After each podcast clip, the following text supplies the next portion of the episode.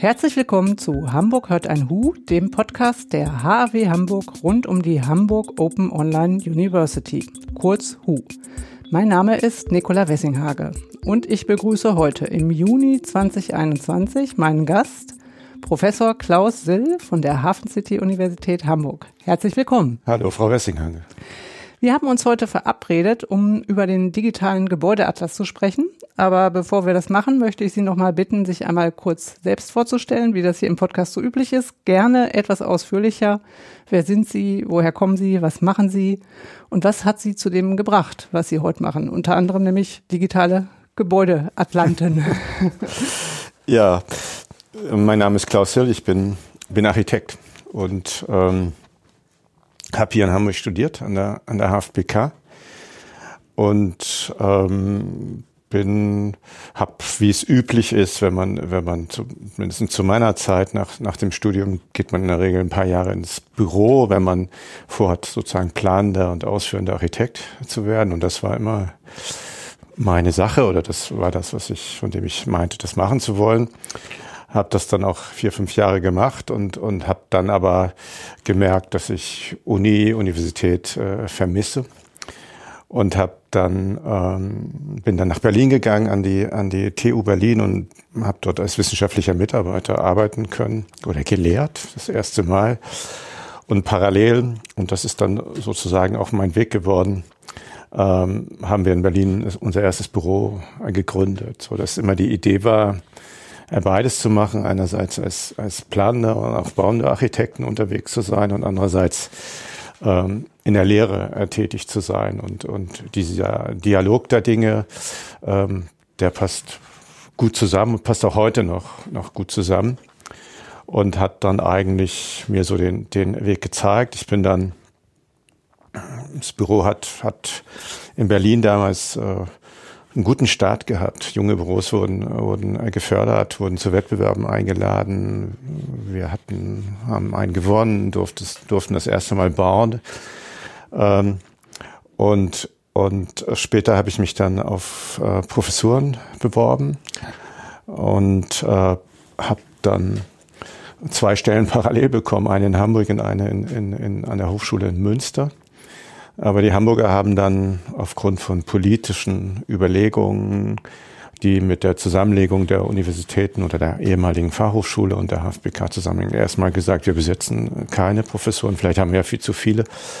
Und deswegen bin ich äh, nach Münster gegangen für ein Jahr, was, was ein tolles Jahr war. Münster ist eine, wirklich eine Universitätsstadt ähm, mit hohen Lebensqualitäten und einer kleinen, aber sehr, sehr agilen äh, Hochschule.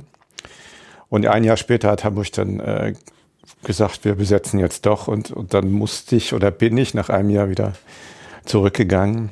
Habe die ganze Zeit auch in, in Hamburg gelebt. Meine Familie, auch das Büro war hier, war halt immer unterwegs mit dem Zug. Und bin dann aber gerne äh, natürlich auch äh, in Hamburg hier an die Hochschule gegangen, erst an die HW und die wurde dann ja später auch ein Teil der, der HCU, wo ich, wo ich heute, heute lehre in allen drei Stationen Berlin, Münster und, und jetzt auch Hamburg ist mein primäres Lehrgebiet Entwerfen. Das lässt sich sehr gut verbinden mit der, mit der beruflichen Praxis und, und entspricht eigentlich auch dem, wie ich ausgebildet wurde und, und, und was mich sehr interessiert an dem Beruf. Und ich lehre hier an der HCU Entwerfen, konzeptionelles Entwerfen und Gebäudelehre. Gebäudelehre ist ja das Stichwort für das Projekt, über das wir heute sprechen wollen. Und Sie haben mit Ihren Studierenden für die HU eine Sammlung und eine filmische Aufbereitung von Gebäuden zusammengestellt, die Sie als architektonisch herausragend bezeichnen. Und die machen Sie jetzt auf der HU-Plattform ja zugänglich. Begonnen haben Sie dabei mit zwei Typen von Gebäuden, nämlich Wohnprojekten und Büchereien. Bevor wir jetzt auf die näher eingehen, könnten Sie noch mal erklären, was Gebäudelehre in Ihrem Fach grundsätzlich bedeutet und wie es dazu kam, dass Sie diese Erkenntnisse im Rahmen der HU vermitteln wollten? Gebäudelehre ist, wenn man so will, das Grundlagenfach für das, für das Entwerfen. Wir vermitteln eigentlich Tools und Werkzeuge, beschäftigen uns mit Typologien, mit Strukturen.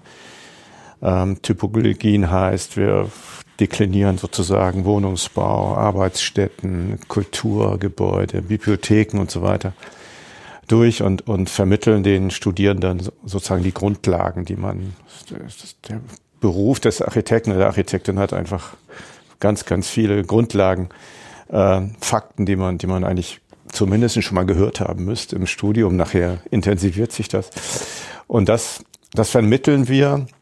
Und, und andererseits äh, betreue ich eben sehr, sehr viele Entwurfsarbeiten. Und, und insofern passt das immer noch sehr gut äh, zusammen und macht, macht immer noch äh, viel Spaß und die Dinge ergänzen sich gut. Und ich habe äh, gerade auch in der Gebäudelehre dadurch, dass man sehr systematisch die Dinge aufarbeiten muss, um, um sie überhaupt vermitteln zu können, habe ich sehr viel für mich selbst gelernt, muss ich sagen, und profitiere, da, profitiere davon. Und mh, mm, dieses HU-Projekt ist, ist letztlich auch im Kontext eigentlich der Gebäudelehre äh, entstanden, auch dieser Begriff des digitalen Gebäudeatlas.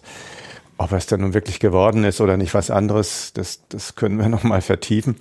Ähm, aber es war die erste Idee, dass, dass wir eigentlich ähm, im Kontext dieses, dieses äh, HU-Projektes das, was wir ohnehin schon versuchen in der Lehre aufzubauen. Wir betreiben eine Webpage, dass wir ganz so ganz systematisch versuchen, den Studierenden die, die Entwurfstools für, für einzelne Gebäude oder für städtebauliche Strukturen äh, zu vermitteln, das eben auch auf dieser HU-Plattform äh, zu machen.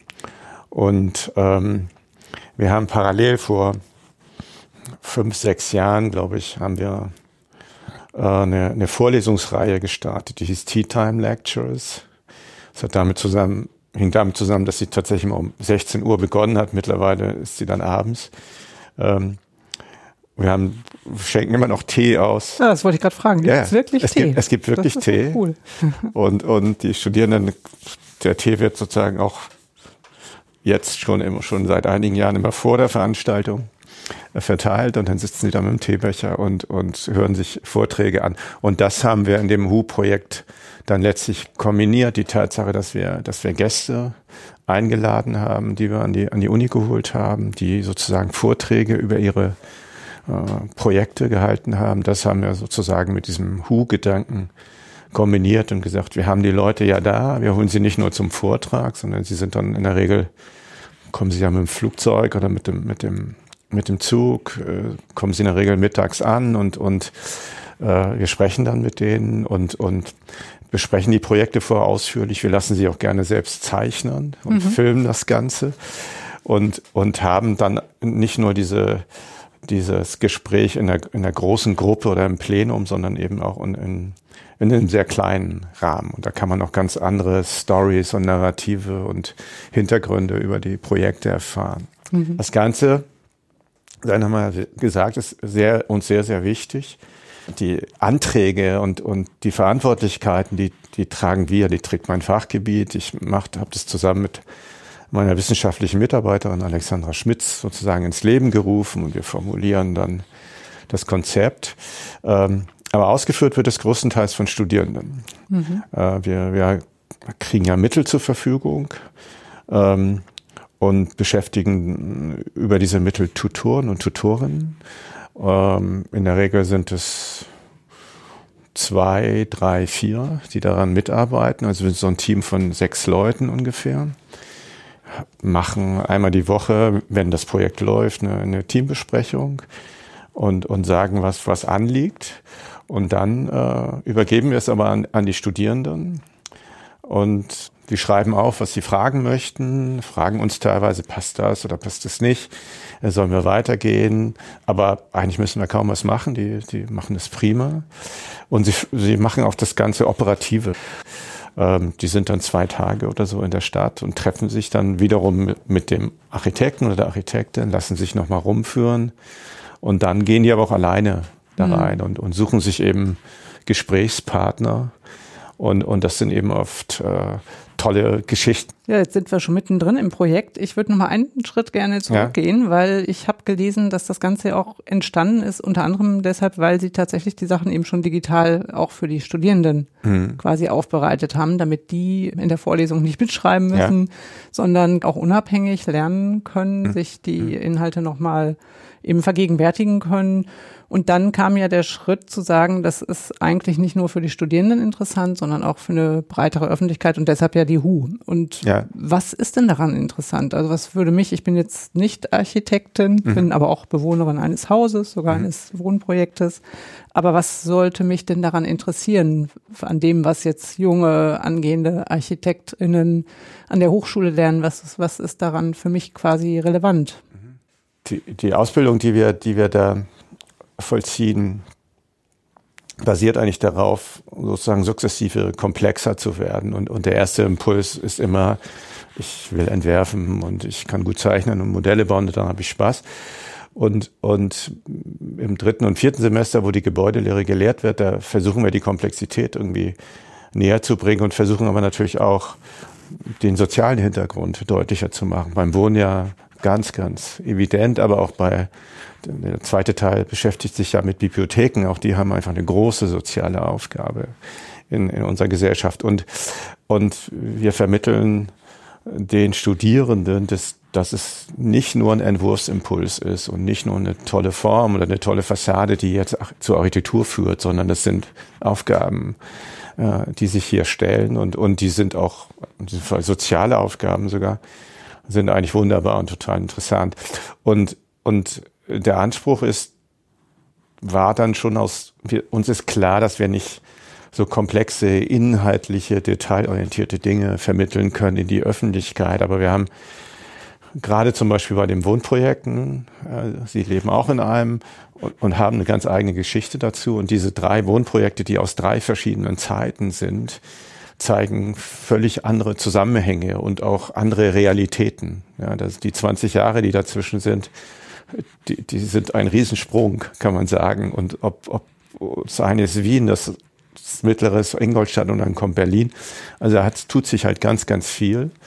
Und die Bibliotheken sind einfach eine, eine spannende Typologie und die aktuellen Entwicklungen, die sich im Bibliotheksbau etwa darstellen, ist eigentlich gar nicht mehr ausschließlich große wissenschaftliche Einrichtungen zu sein, sondern eigentlich das einer der aktuellen Schlagworte ist eigentlich, Bibliotheken sind urbane Wohnräume, sind, sind auch nicht kommerzielle Räume. Da kann ich mich den ganzen Tag aufhalten und kann ein Buch lesen oder Musik hören oder einen Film schauen oder einen eigenen, einen eigenen Film produzieren. Und, und da haben wir gedacht, das ist etwas, das wollen wir irgendwie vermitteln und, und, und auch weitergeben, welche Möglichkeiten uns eigentlich äh, geboten werden hier und, und haben dann äh, gehofft, wir können es ja nicht kontrollieren, ne? wir kennen nicht die, die Abrufzahlen von, von unseren Filmen oder Beiträgen, ähm, dass das die Leute äh, interessieren würde. Also das, ich merke das ja auch, wenn man, wenn man sozusagen als, als Architekt mit, mit Freunden spricht oder Menschen, die, die nicht äh, keine Architekten oder Architektinnen sind, dann, dann, dann gibt es so eine formale Ebene, über die man spricht. Aber es stehen natürlich viele inhaltliche Ebenen dahinter und, und das, das ist eigentlich die Idee, das auch zu vermitteln, so dass da viel äh, Arbeit und, und Gedankengut hintersteckt, hinter den einzelnen Gebäuden, die wir da ausgesucht hm. haben. So. Ja, und in den Filmen wird ja auch immer klar, dass Architektur eben mehr ist als das Ergebnis, was da steht, ja, um, sondern tatsächlich, Sie haben das, glaube ich, auch selber so beschrieben, dass es eben auch um die historischen Zusammenhänge mhm. geht. Also wo stehe ich, das wird ja auch vorher erklärt. Da war vorher ähm, eine Sargfabrik, war es in, ja, Wien, ja. glaube ich. Ne? Ja. Und ähm, das, der, der historische Kontext hat eine Bedeutung, der soziale, äh, das soziale Umfeld, aber auch der geografische, wo ist das überhaupt angegliedert? Mhm. Also dass Architektur nicht so isoliert betrachtet werden kann. Das war auf jeden Fall was, was ich schon mal mitgenommen habe aus dem Film, also als Nicht-Architektin ja. und gedacht habe, das ist eben vielleicht auch im zweiten Schritt dann für die Bewertung von Architektur relevant, dass man nicht nur sagt, wie sieht dieses Haus, Gebäude aus, ist es schön in Anführungsstrichen mhm. oder nicht schön, das ist ja so vielleicht der der ähm, unmittelbare Zugang, den man zur Architektur hat, sondern dass man eben auch darauf achtet, wo steht es denn? Ja. In welchem ähm, Kontext ist es da angegliedert? Und was mir auch aufgefallen ist, dass gerade jetzt im Bereich der ähm, Büchereien, dass Sie da viele Beispiele aus ähm, Skandinavien haben. Ist das ein Zufall? Ich habe nämlich gleich nachgeguckt, die Bibliothek ODI, hoffe ich, dass ich richtig ausgesprochen habe, OODI in Helsinki, aber die ist nicht dabei. Aber trotzdem ist Skandinavien hatte, irgendwie so ein Vorbildland ja, für Bibliotheken, hatte ich den Eindruck, weil die da ja alle ähm, ja. sind. Also es gibt so zwei Settings. Das, das erste ist sozusagen diese drei Wohngebäude mit, mit den Wohngruppen und, und Wohnungsbau ist halt sehr kleinformatig und, und zehn Quadratmeter im Wohnungsbau ist ganz viel und zehn Quadratmeter im Bibliotheksbau ist nicht so richtig viel. Also wir hatten, hatten Lust nach diesem, nach dieser sehr intensiven Beschäftigung mit dem Wohnungsbau und sozusagen aus der Typologie, mit der wir uns äh, beschäftigen in der Gebäudelehre, ein öffentliches Gebäude zu nehmen, auch eine soziale Aufgabe vielleicht. Äh, auch eine Aufgabe, die man in der Wissenschaft äh, oder in der Bildung grundsätzlich verankern kann. Und, und wir hatten äh, Lust sozusagen auf, auf neue sehr prägnante, signifikante Gebäude. Und insofern, ich habe selbst äh, aufgrund, wir haben im Büro auch Bibliotheken gebaut, eine starke Affinität. Insofern war Bibliothek mhm.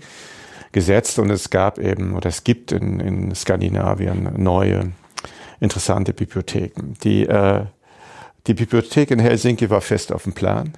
Die war eine von den, wir wollten drei machen. Und äh, die Reisen waren auch schon geplant, unser Studierenden, unser Tutoren dahin. Äh, wir haben aber nur eine Reise machen können, nämlich nur nach Aarhus. Kopenhagen äh, wurde dicht gemacht und sehr schnell auch Helsinki. Also wegen Corona. Wegen Corona. Ach, das war alles im Jahr 2020.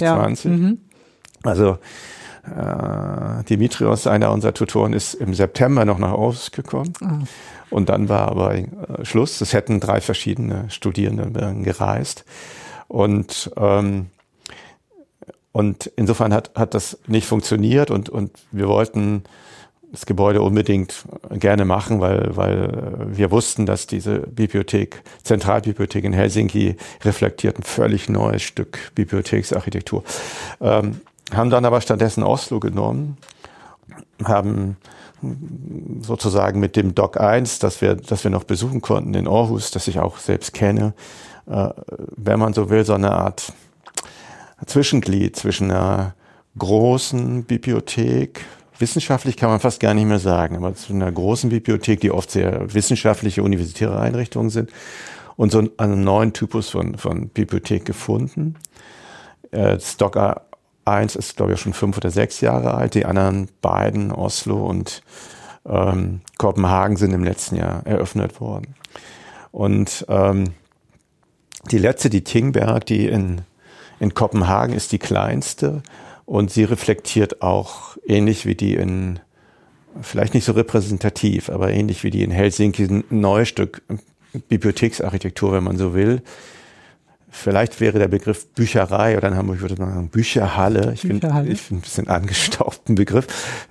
Äh, es ist keine wissenschaftliche Bibliothek, sondern eigentlich ist es die Architektenkurve, er nennt das Gebäude Social Engine, weil das ganz gezielt eigentlich in einen sozialen Brennpunkt gesetzt wurde, in eine 50er-Jahre-Siedlung, die eigentlich rein städtebaulich total interessant ist, stark durchgrünt ist, am Rande natürlich von Kopenhagen äh, gegenüber einer Schule, aber in den letzten Jahren starke äh, Probleme hatte. Und und es ist so ein kompensatorischer Effekt, den diese Bibliothek äh, haben soll. Und deswegen wurde sie dort dort eigentlich gebaut. Und und es ist einfach ein, ein Aufenthalt, Aufenthaltsort für für alle Menschen dort äh, mit Schwerpunkt natürlich für für Jugendliche. Und ähm, die die zweite Bibliothek in in Oslo ist, ist interessant, weil, weil sie in unmittelbarer Nachbarschaft zur, zur Oper in Oslo steht. Die ist weltberühmt mittlerweile, kann man sagen. Und, und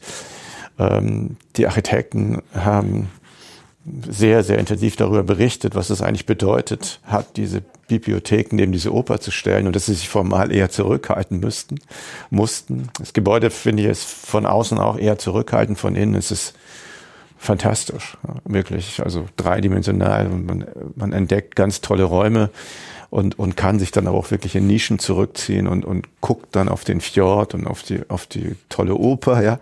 Ähm, und, und insofern ist es auch gute Stadt, urbane Architektur, die, die einlädt, äh, Leute äh, das zu benutzen und, und sich dort aufzuhalten. Und beim Doc 1 ist es eigentlich genauso, auch wenn der Maßstab da noch anders ist.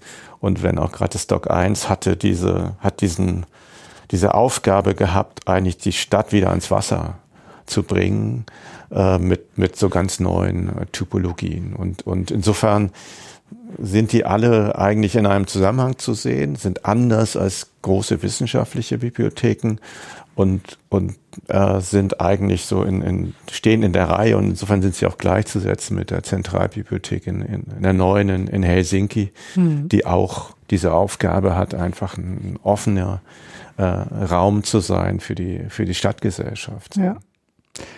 Da, das kann man ja eigentlich auch ganz schön sehen dann an dem Vergleich, ähm, welche Kriterien quasi so eine Bibliothek ausmachen. Und das ist ja auch so der Anspruch, wie er formuliert ist, dass also Menschen auch wie ich, die eben nicht aus dem Fach kommen, erkennen können, was gute Architektur mhm. ist.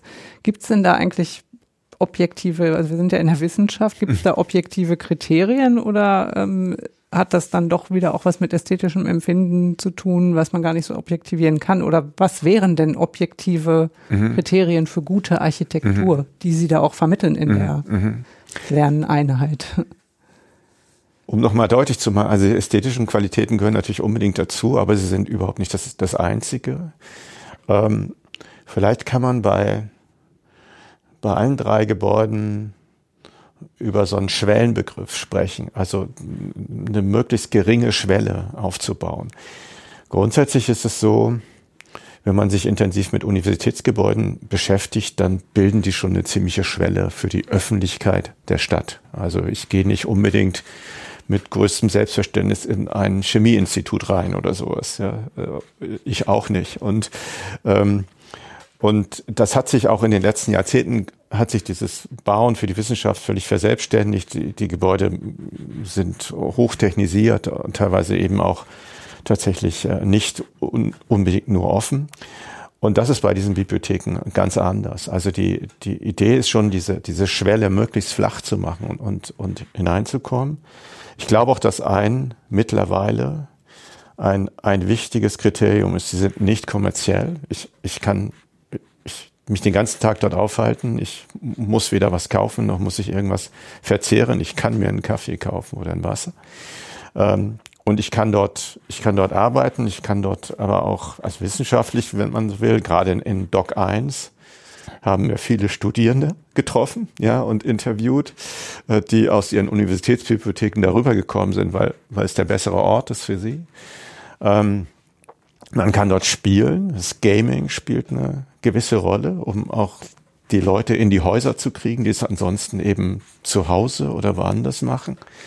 Ähm, also ich glaube, ein wichtiges Kriterium ist tatsächlich diese Schwelle abzubauen, dass, dass, dass die Menschen äh, dort reinkommen und zum anderen das Angebot deutlich zu erweitern und, und eine Bibliothek oder eine Bücherei nicht nur damit gleichzusetzen, dass man da ein Buch lesen oder ausleihen mhm. kann, sondern ich kann natürlich alle Medien, ja. die es gibt, sozusagen äh, dort genießen oder bedienen. War ja sogar von den Nähmaschinen, ich weiß gar nicht, ob in dem Film oder in ja. dem Bericht über Odi, das ist ja. ja so gerne zitiert. Aber das bezieht sich jetzt alles auf Bibliotheken. Meine Frage war eigentlich noch ein bisschen übergreifender, also ob man, in, das wäre dann sozusagen mhm. die soziale Funktion eines mhm. Gebäudes, wenn mhm. die quasi vorher definiert ist, niedrigschwellig zu sein, möglichst viele Menschen herein. Das ist jetzt beim Wohnhaus nicht unbedingt so. Also das mhm. muss ja nicht niedrigschwellig für alle offen sein. Nee, nee. Das heißt, es könnte eine ganz andere soziale Funktion haben. Aber dass es überhaupt ähm, eine vorher definierte soziale Funktion erfüllt, wäre quasi ein Kriterium für gute Architektur. Also ich glaube, die, diese Problematik der Schwelle ist, ist immer da in der Architektur. Also immer die, die Annäherung an ein Gebäude, egal ob ich reingehe oder nicht, ist ja schon irgendwie ein Prozess, über den wir uns extrem viele Gedanken mhm. machen und wie, wie, ich ein Gebäude betrete auch. So und und äh, der Kontext ist immer äh, größtenteils ist der, was, wie, in welchem Verhältnis steht das Gebäude zur Stadt? Also die Stadt ist ja die das übergeordnete System, in welcher Straße ist, in welchem Stadtteil ist es stark durchgrünt oder ist es laut oder leise, ist, ist eine Qualität.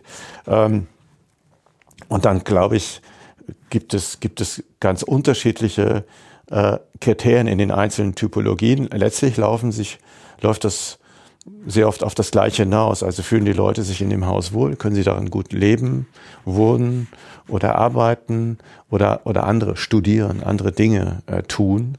Und das ist auch etwas, was die Architekturbüros intensiv äh, beschäftigt, äh, wie eigentlich sozusagen die, die Funktion, wenn man so will, und, und das Verhalten der, der Leute in, positiv irgendwie gestaltet werden kann mhm. in, in Gebäuden. Also da, das beschäftigt uns intensiv. Äh, ist die Frage von Licht, Luft und Sonne, so die, die Klassiker, die wir seit, seit langem kennen, aber die immer noch von, von großer Bedeutung sind. Und insofern sind es schon äh, Dinge, die eigentlich die, die Lebensqualität äh, erhöhen und, und prägen sollen, die, die von Bedeutung sind, die auch intensiv in der, in der Lehre äh, verfolgt werden oder hm. unterrichtet werden. Ja, deshalb war es ja auch ganz interessant, dass Ihre Studierenden dann Interviews mit den BewohnerInnen geführt ja. haben.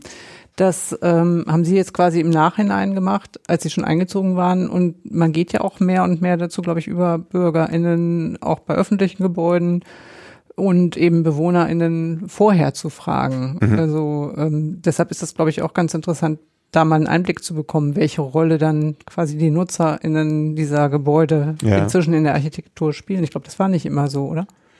Gar nicht. Das ist eigentlich mhm. eine Entwicklung, die sich, die sich in den letzten Jahren erst abzeichnet, die auch durch einige große, bekannte äh, Projekte eigentlich initiiert worden sind, die sich aber einfach runterspielen heute in, in, in, in Fragen, die einen Stadtteil berühren, die wahrscheinlich selbst bei einer Bibliothek, die man in einem Stadtteil bauen würde, heute von, von Relevanz wären. Wie, wie, wie wird das Ding eigentlich benutzt und was, was sagt der, der Stadtteil dazu? Die, die Sensibilität ist auch auf, auf Seiten der Planer, aber auch auf Seiten der, der Verwaltung, die letztlich ja für Planung ähm, zuständig ist in, in Städten wie Hamburg, extrem gewachsen. Also die Aufmerksamkeit ist dort deutlich höher geworden und, und man weiß, dass man heute nicht mehr mit so einem mit so einer großen Selbstverständlichkeit der, der Stadtgesellschaft einfach sagen kann, so wird das jetzt, sondern wir sind äh, ist viel sensibler geworden, auch im, im Erhalt von, von Gebäuden. Gebäude oder Häuser halten in der Regel viel länger als Nutzung. Ja, deswegen sind Kinos jetzt in, in alten äh, Fabrikhallen und, und wir schätzen das sehr. Oder mhm. ja, mhm. wir schätzen das sehr und und insofern äh, ist ist der der Prozess sozusagen des Bauens äh, hat auch diesen Aspekt bekommen, dass, dass man äh, das durchaus, äh, dass man sich da auseinandersetzen muss mit, mit dem, was eigentlich erwartet wird. Das ist nicht immer ohne Emotion, muss man ja auch sagen. Äh, Architektur muss da, glaube ich, auch lernen zu, zu vermitteln. Ne? Äh, das ist nicht so ganz einfach. Wir arbeiten mit dem Medium von Zeichnungen und Modellen, jemandem klarzumachen, was es eigentlich bedeutet. Ähm, aber das ist dann eine Problematik, die, die ist dann sozusagen auf Seiten der, der Architektur oder der Architekturbüros eben das zu vermitteln, was, was das hoffentlich das Ergebnis sein wird, das positive Ergebnis. Hm. Wobei sich da die Tools ja wahrscheinlich auch schon weiterentwickeln. Ne? Ja. Ich kann mir vorstellen, ja. dass man Simulationen ja. ähm, digital inzwischen weit über die klassischen Modelle hinaus ähm, die, ja, entwickeln die sind, kann. Ja, die sind, die sind perfekt seit, schon seit, seit vielen Jahren. Das wird auch heute erwartet. Ne? Also wird fast Bauherren sagen, drehen Sie doch mal einen Film und gehen Sie mal durch das Gebäude, ja, wenn man wenn man es nur entworfen hat. Ähm, es gibt trotzdem, wir machen den, ich, sowohl in der Uni wie im, im, Büro machen wir immer noch die sehr positive, für uns sehr positive Erfahrung, dass ein Modell hat so eine ganz eigene Aura oder eine ganz eigene Ausstrahlung, hat auch sowas Handwerkliches, also man kann es anfassen und hochheben und, und, ähm, und insofern, gerade wenn man so in einer gewissen Gruppengröße ist, wo, wo man um den Tisch herum stehen kann, also vielleicht 10, 20 äh, Personen, dann ist Modell immer noch was, was ziemlich Gutes. Man macht ja in der Regel werden natürlich immer unterschiedliche Medien eingesetzt, aber ähm, auch in der Ausbildung setzen wir immer noch auf, auf das Modell, auch letztlich, um sich die dritte Dimension äh, klar zu machen und, und ähm, wir haben sehr oft sehr positive Erfahrungen gemacht, auch in der, in der Öffentlichkeit oder in der Diskussion um, um Gebäude mit, mit mhm. Modellen. Ja. So. Das kommt ja in dem Film auch gut rüber, äh, die Sie da zeigen. Mhm. Jetzt haben Sie diese beiden Kategorien bisher als digitalen Gebäudeatlas da drin und aber ihre Pläne, sie konnten sich das schon größer vorstellen. Ne? Also sie haben ja auch gesagt, in jedem Semester gibt es wieder neue Gebäude, die mhm. besprochen werden. Das sind nicht immer, also sie holen nicht immer das aus der Schublade raus, was sie im letzten Semester nicht, gemacht ne? haben, sondern haben immer wieder neue Gebäude und das, was dann quasi im letzten Semester gemacht wurde, ist aber nicht uninteressant. Und das war, glaube ich, auch so eine der Grundideen ja. dieses Atlas-Projektes. Also das, das ist schon das, das Typische an, an der Gebäudelehre ist, also so lehre ich die auch, dass, dass ob es ein Wohngebäude ist oder eine Bibliothek, das, das, das, hat ja beides eine Geschichte und eine Entwicklung. Und, und manchmal ist sie länger, manchmal ist sie kürzer. Und, und ähm, das vielleicht ist es im Bibliotheksbau noch deutlicher, die, die Frequenz, mit der sich sozusagen die Typologie verändert oder anpasst oder modifiziert ist, ist zum Beispiel deutlich höher als im Wohnungsbau. Und, und deswegen ist es bei jeder Typologie immer interessant zu gucken, wo kommt sie eigentlich her, wann hat sie angefangen und wie hat sie sich über manchmal Jahrhunderte oder, oder Jahrzehnte Entwicklung, entwickelt. Schulbau oder es gibt noch gar nicht so lange Schulbau, es gibt auch noch gar nicht so lange Schulpflicht in Deutschland. Ich bin überrascht. So. Hm. Ähm, und die ersten Schulen waren aus heutiger Sicht gar nicht akzeptabel, weil es quasi Beschäftigungsanstalten für Kinder waren, ganz viele Kinder und einer, der vorne vielleicht ein bisschen was erzählt. Aber ähm, insofern gucken wir da mal rein und, und, und vermitteln das auch. Es ist keine Baugeschichte, aber es ist sozusagen eine eher Entwicklungsgeschichte der Typologie, die, die interessant ist. Und deswegen glaube ich auch, dass die Dinge, die wir jetzt äh, analysiert haben, äh, ließen sich auch in fünf Jahren fortsetzen? Also wie sehen da die neuen äh, Wohngruppenmodelle aus oder wie entwickelt sich der Bibliotheksbau etwa weiter? Diese Idee, über die wir vorhin gesprochen haben, dass, dass Bibliotheken so offene Räume werden, die ist relativ neu, muss man sagen. Vielleicht ist sie auch alt, weil die Bücherhallen das irgendwie auch sind. Ähm, aber die neuen Gebäude tun es letztlich mit, mit anderen Potenzialen, muss man sagen. Und und insofern äh, schreibt das so ein, so ein Zeitpunkt fest und, und der ließe sich mit Sicherheit auch in fünf Jahren wieder neu reflektieren und würde neue Entwicklungen aufzeigen. Und das gilt auch für andere Typologien. Schulbau zum Beispiel, den ich eben erwähnt habe, ist, ich glaube, die Typologie, die sich äh, eigentlich am dynamischsten entwickelt zur Zeit, ja, weil, weil, weil da so viel verpasst wurde eigentlich in den letzten Jahrzehnten. Ja, ja und dann hat, hat man uns man das mal vor Augen geführt. Und, und jetzt versuchen wir halt auch in Deutschland das immer mehr anzupassen an, an State of the Art, kann man sagen, der, der europaweit. Mhm. Äh, da guckt man auch nach Skandinavien. Ja, unbedingt. Ich, also ja, ich habe Klassenzimmer hier in den deutschen Schulen, die ja noch sehr nach Frontalunterricht ausgerichtet ja. sind und mhm. dann schöne Lernräume mit Sitzinseln und Entspannungsräumen und ähnlichem. Ich ja. meine, das käme aus Skandinavien, die Bilder, die ich da ja. im Kopf habe. Skandinavien ist der Vorreiter, ja. unbedingt. Ähm, es passiert auch viel in, in der Schweiz, muss man sagen. Oh, ja. also die, vielleicht die Bauten etwas kleiner, aber auch sehr fein.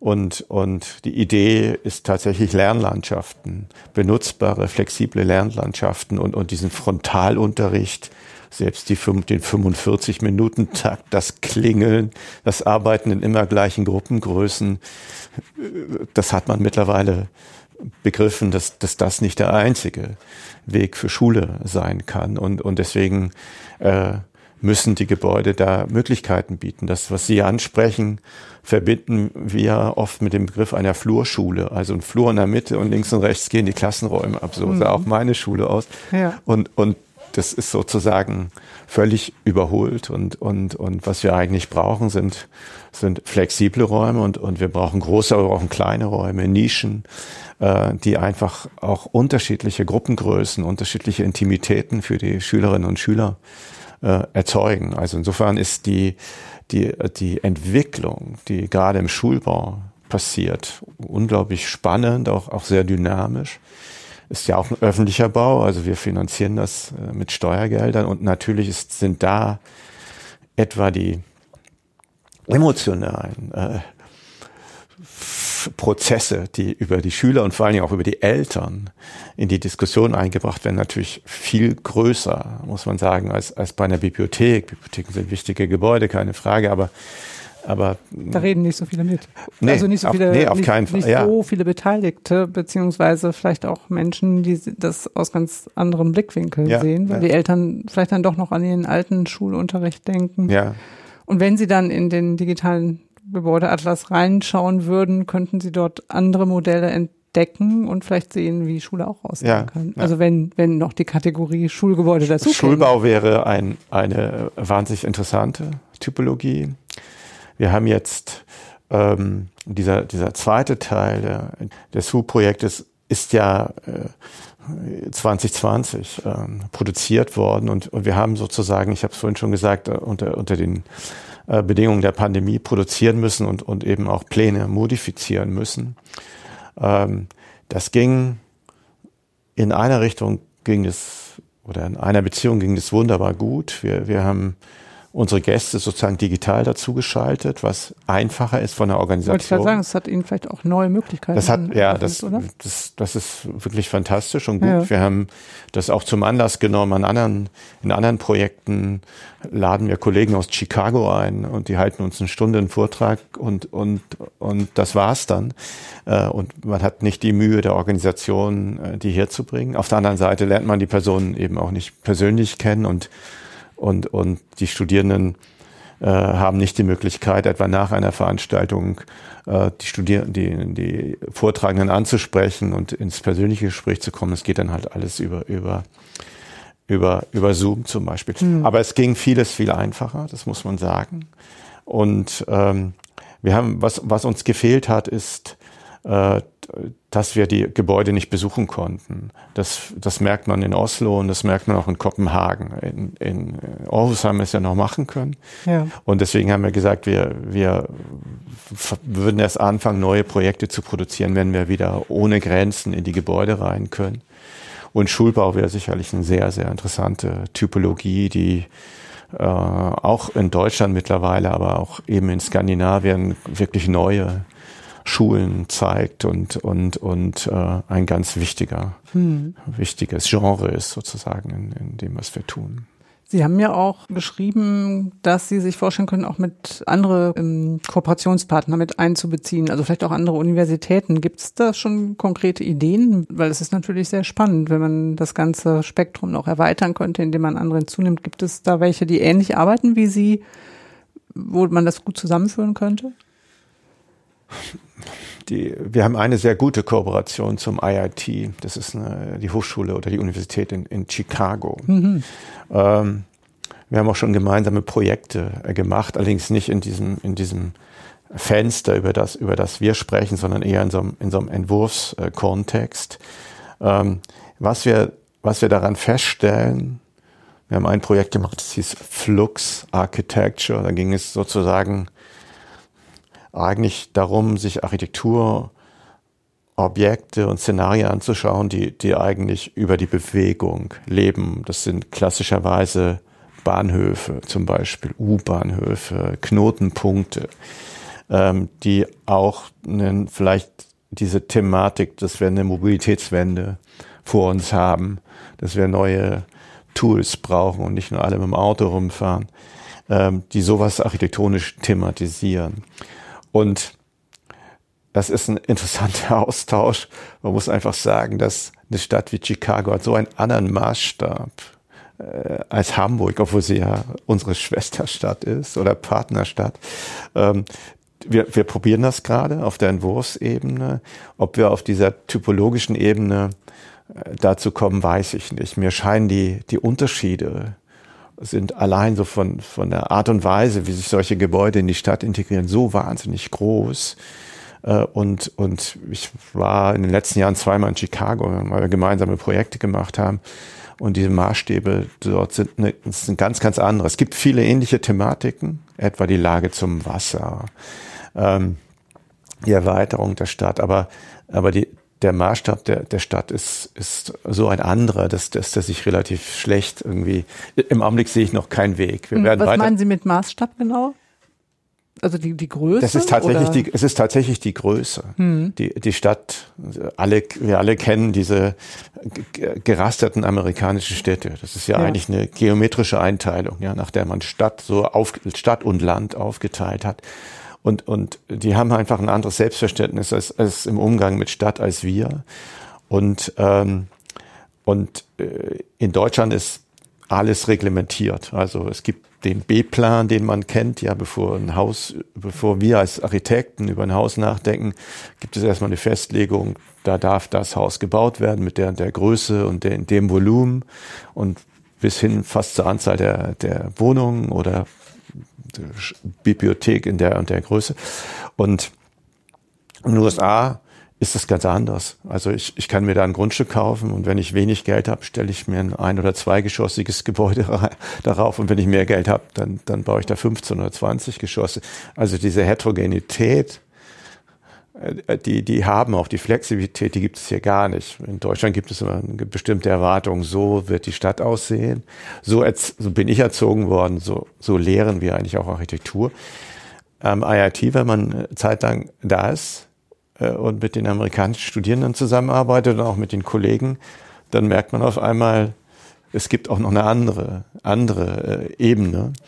Und äh, so ist eben, ja, das merkt man eben auch in der Stadt. Trotzdem ist sie, finde ich, sehr faszinierend, aber sie hat halt ein anderes, andere Regeln, hm. kann man sagen. Und, und das betrifft die Stadt und es betrifft dann oft auch die einzelnen Architekturen, so dass ich wir arbeiten dran, kann ich sagen. Ob wir da zu einem ja Ergebnis kommen, weiß ich nicht. Interessant, oder? Also das mal als Gegensatz dann aufzubauen und zu sagen, eben genau, weil das dann ja auch das bestätigt, was Sie eingangs gesagt haben. Man kann die Architektur jetzt nicht frei aus dem Kontext heraus betrachten, mhm. sondern muss eben auch sowas wie mhm. Regelungen, ähm, Vorgaben, Plan B mhm. ähm, und die ganze Stadt als Ganze auch noch mitsehen. Das würde man dann ja wahrscheinlich ganz gut erkennen in den Gegensätzen der einzelnen Gebäudetypologien. Das, das sieht man unbedingt und, und ähm, wir haben ja einige Projekte dort gemacht und laden dann natürlich die, die amerikanischen Professoren ein, die unsere Arbeiten auch zu jurieren, wenn man so will und die nehmen das auch zur Kenntnis, sagen aber, ihr seid Träumer. Also es gibt gar nicht diese heile Welt, wie ihr euch sie äh, sozusagen hinplant, die haben wir ja gar nicht, sondern das Kapital bestimmt. Das heißt, du viel Geld baust du hoch und hast du weniger Geld, baust du erstmal flach. Ähm, und wenn man intensiv darüber diskutiert, dann erkennt man da auch eine Realität, wenn man so will. Also die muss man ja nicht teilen, aber man lernt daraus schon. Dann gibt es andere Quartiere, also gerade in den, in den Innenstädten, äh, die sind natürlich hochgradig verdichtet und, und sind auch faszinierend, äh, toll verdichtet, muss man sagen, und haben letztlich auch eine, eine, eine Stadtkultur oder eine Stadtqualität zur Folge, die wir so in Deutschland und in Europa eigentlich nicht finden. Ne? Wir, wir bauen da dann ja deutlich weniger verdichtet und, und gleichzeitig ist es natürlich faszinierend, in Chicago oder auch in New York ja. zu sein. Insofern ist es auf jeden Fall ein sehr extrem lehrreicher und effektiver Austausch, den wir mit Chicago haben. Ja. Sie haben das eben am Rande gesagt, dass Sie sich natürlich auch um solche Themen wie Urheberrechte an Fotos, das ist mhm. ja nicht ganz aufgehoben, denke ich, wenn die Vorlesungen jetzt digital sind und Sie das selber filmen, weil die ArchitektInnen ja wahrscheinlich auch Bilder mitbringen oder sie darauf angewiesen sind. War das ein großer Aufwand jetzt für den digitalen Gebäudeatlas, da die Rechte nochmal zu klären oder das quasi so zu organisieren, dass sie da auch das auf eine Plattform wie die HU eben einstellen können? Wir haben das ja natürlich offen mit denen, mit denen kommuniziert und haben auch äh, gesagt, wir laden euch zu dieser Tea Time Lecture ein, die war auch einigermaßen bekannt. Aber wir erweitern das jetzt äh, über dieses, auf diese Who-Plattform. Das heißt, ähm, es kriegt noch eine andere, andere Verbreitung. Äh, und wir wollen eigentlich auch mehr als nur einen Vortrag. Wir wollen einfach einen intensiven Austausch mit euch haben und wir reflektieren auch eure Gebäude anders. So, und wenn uns irgendein Nutzer sagt, das ist hier zu laut oder, oder zu tot oder zu lebendig, dann, dann äh, zeigen wir das auch. Ähm, und die waren alle damit, damit sehr einverstanden.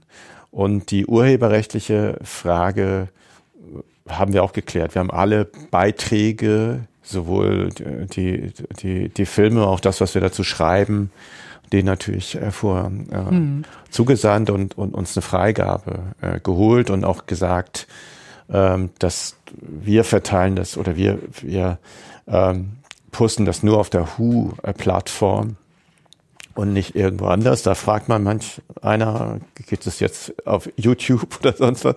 So sagt, nee, das ist wirklich ein, erstmal eine wissenschaftliche Plattform und, und die findet auch äh, durchaus hohe Anerkennung, dieses, dieses Projekt, ja, der von der Stadt finanziert ja. und gesagt, interessant und, und wir verweisen natürlich auch äh, oder schicken einen Link, wenn wir Leute ansprechen, geht auf die Plattform, guckt uns, guckt euch unsere Beiträge, aber eben auch die Nachbarbeiträge an, um das Selbstverständnis so zu, zu begreifen.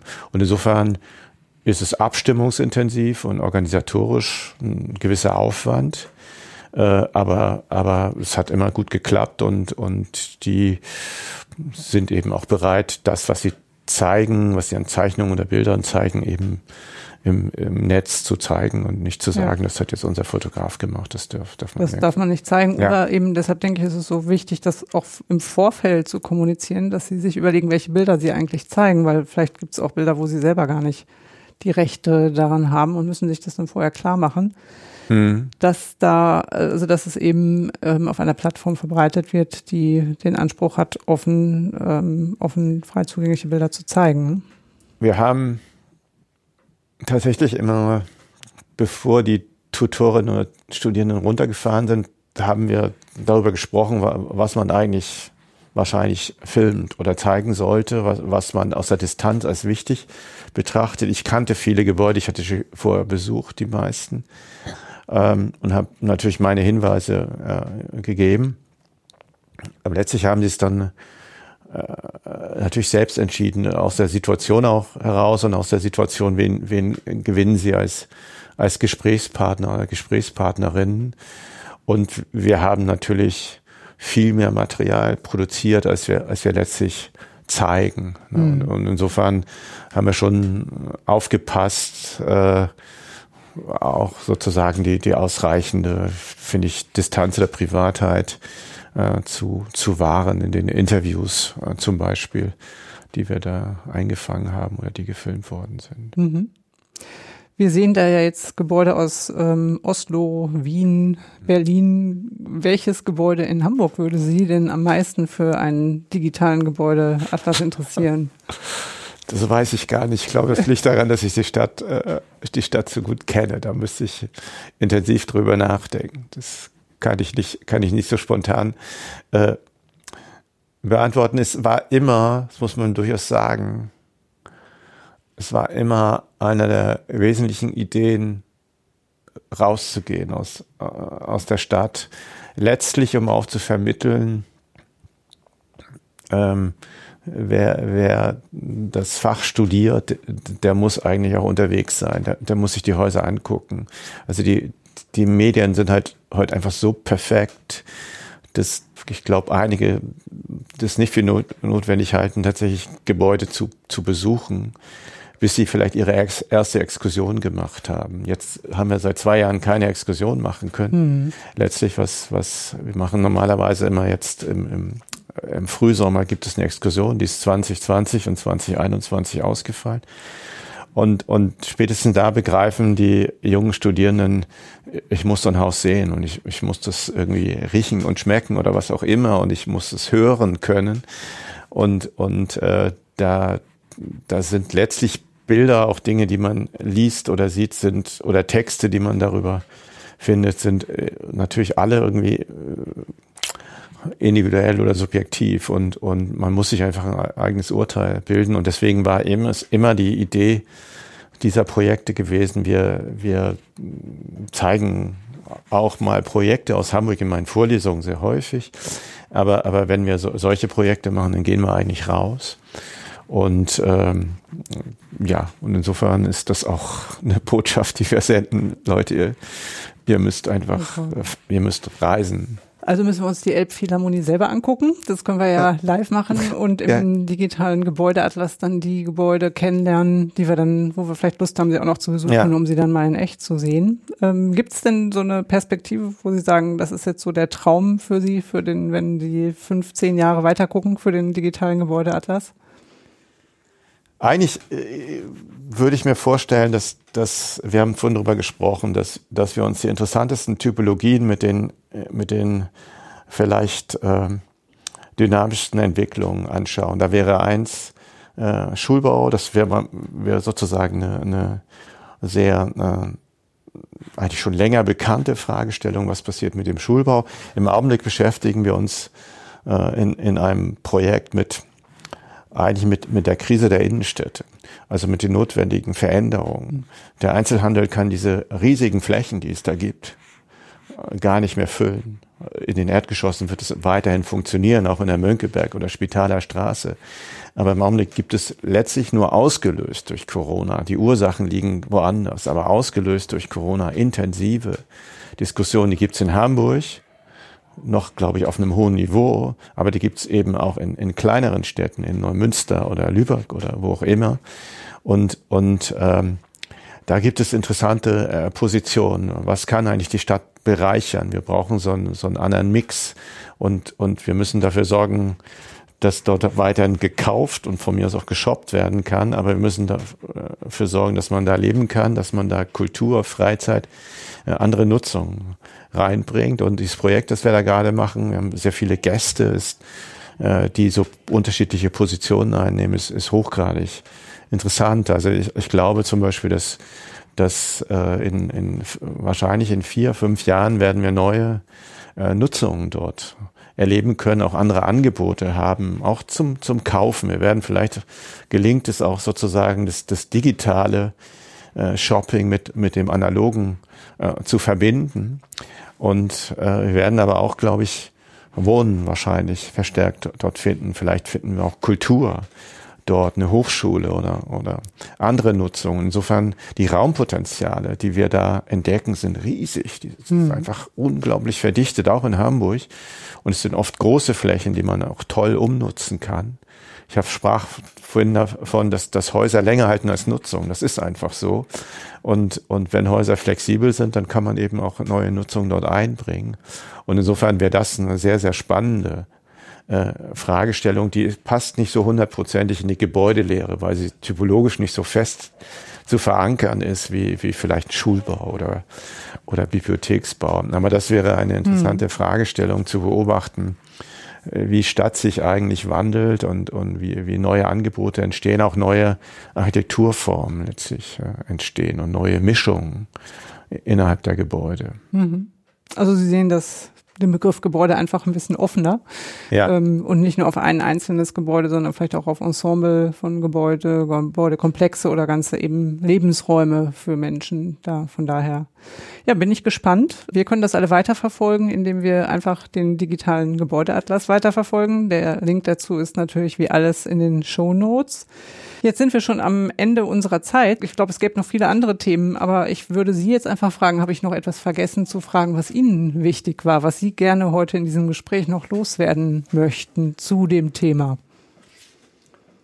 Ich glaube nicht, ich könnte was über die Entwicklung im Bibliotheksbau irgendwie erzählen, aber, aber das muss ich gar nicht. Das wäre nochmal ein eigener Podcast. Das wäre eigentlich ein eigener, eigener Podcast. Nee, Thema. ich, ich glaube, äh, ich, äh, ich habe, wir haben das oder ich habe das vermitteln können, was, was uns wichtig war, der, wie wir es letztlich ausgesucht haben, aber wie wir es auch bearbeitet haben. Und das ist eigentlich eine, eine tolle Zusammenarbeit zwischen meinem Fachgebiet und unseren studentischen Mitarbeiter und Mitarbeiterinnen waren und, und dass uns das auch immer wichtig war, das merkt man auch an den Interviews.